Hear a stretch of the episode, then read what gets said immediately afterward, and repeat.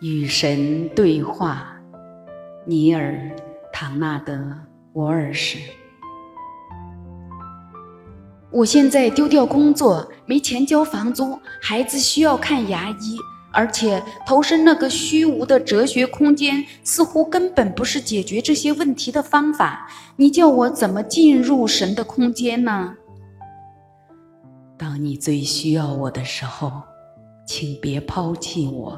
现在你受到的是最大的考验，现在你得到的是最好的机会，也就是去证明这本书所写的一切的机会。我说出“请别抛弃我”时，口气像我们刚才提到那位可怜而神经质的神，但我不是。你可以抛弃我，随你的便，我无所谓。而且那也不会改变我们的关系。我说这句话只是为了回答你的问题。每当遇到危难，你往往会忘记了你的身份，以及我赋予你用于创造你所选择的生活的各种工具。你现在比以往更加需要进入你的神的空间。首先。它能给你的精神带来伟大的安宁，安宁的精神是伟大的观念的来源，而那些伟大的观念也许能够解决你认为你遇到的最大问题。其次，你的神的空间能够让你的自我得到实现，而这正是你的灵魂的目标，你的灵魂的使命。当你进入你的神的空间，你将会认识和了解到，你现在经验的一切都是临时的。我告诉你吧，天堂和地球将会消失，而你却不会。这种永恒的视角有助于你正确地看待事物。你可以用当下这些情况的真实属性来定义它们。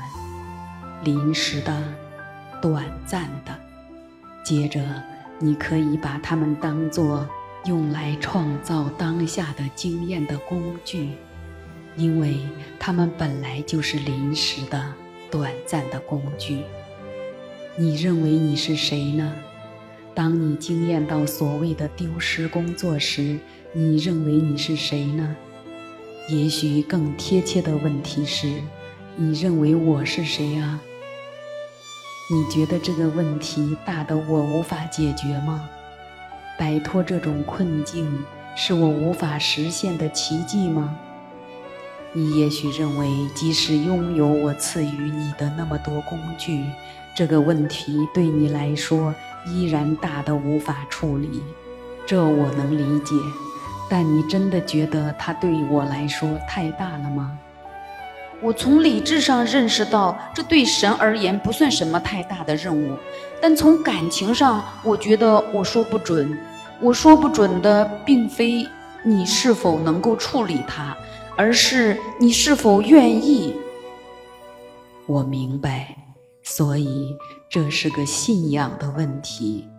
是的，你不质疑我的能力，你只是怀疑我的欲望。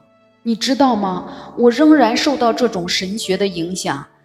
他说：“也许这里某处有为我准备的教训。”我仍然不知道我是否有资格去拥有解决的方法。也许我活该遇到这样的问题。也许这属于我的神学不停地告诉我的那些考验。所以我担心这个问题也许得不到解决。我担心，这正是你要我在这里与之纠缠的问题。或许现在正是重温我与你的互动方式的好机会，因为你认为问题出在我的欲望上，而我又告诉你，有问题的是你的欲望。我想要你得到的东西，就是你想要得到的东西。不多一分，不少一毫，我才不会坐在这里逐一聆听你的要求，然后判断是否要把某样东西赐给你呢？我的规律是因和果的规律，而非到时再看看的规律。你选择的东西，你通通能够得到，甚至在你要求之前，我就已经把它给你。你相信吗？我不信。对不起，我曾见过太多的祈祷得不到回应。无需道歉，只要永远忠于真实，你真实的经验就好了。我理解你的观点，我尊重他，我并不介意。那就好，因为我从不相信我想要什么就能得到什么。我的生活从来未曾证实那一点。实际上，我很少得到我想要的东西。每当得到，我就觉得我自己走了狗屎运。你选择的词汇很有趣，看来你是有选择的。在你的生活中，你既可以走狗屎运，也可以走鸿运。我倒是希望你走鸿运，但是当然了，我永远不会干涉你的决定。我告诉你吧。你总是得到你创造出来的东西，而且你总是不停地创造着。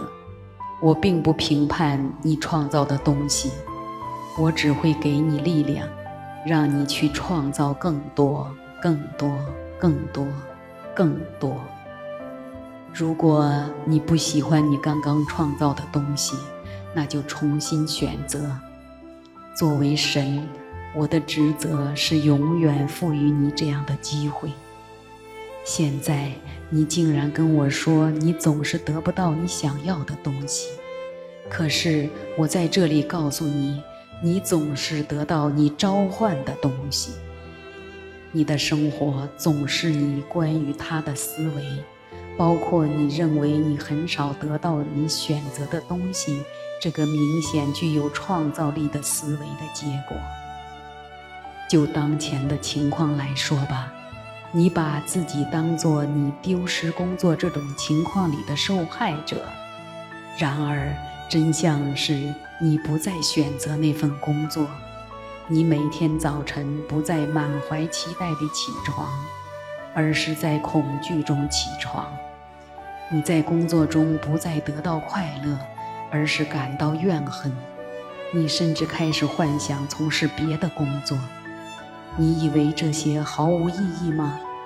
你误解了你的力量。我告诉你吧，你的生活始于你的生活目标。那么，你现在的目标是什么呢？你打算证实你哪个理论，证明生活确实很少把你选择的东西给你呢？或者，你的打算是展现你的真实身份和我的身份？我感到懊恼、痛苦和难堪，这对你有用吗？当你听到真话的时候，为什么不直接承认它，并向它靠拢就好呢？没有必要指责你自己，只要注意到你向来选择的是什么，并重新选择就可以了。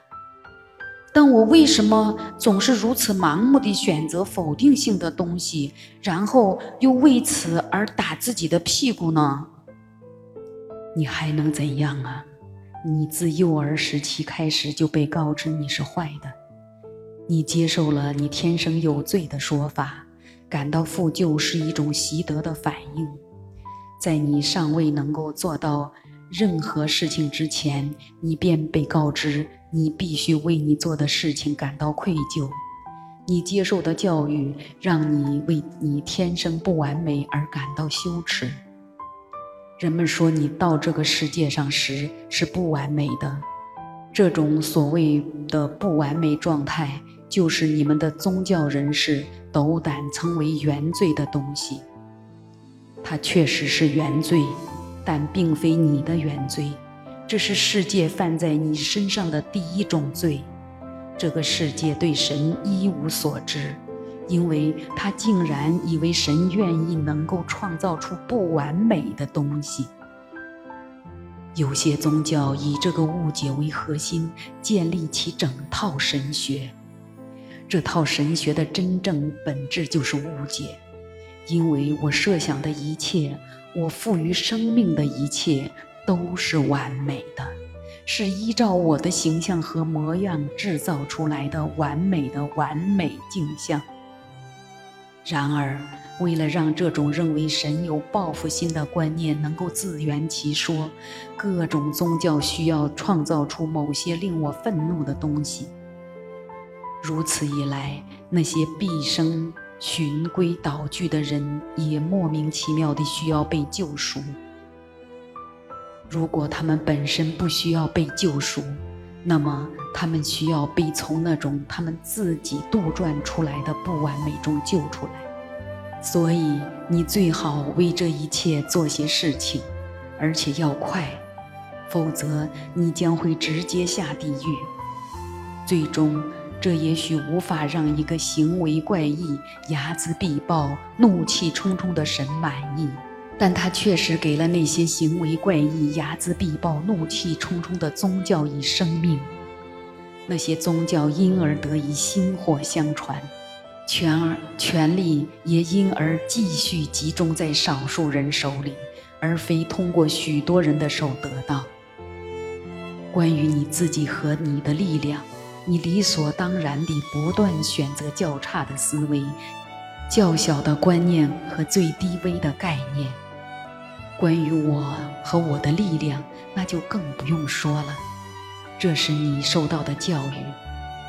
我的神啊，我该应该怎么样破除这些教育对我的影响呢？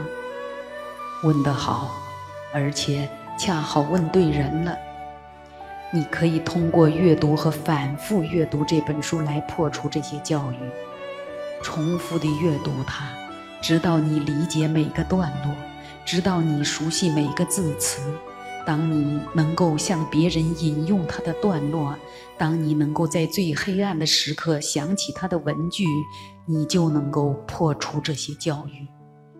可是我还有许多问题想问你，还有许多事情想了解。没错，刚开始的时候你列出了许多问题，我们再回头去看看。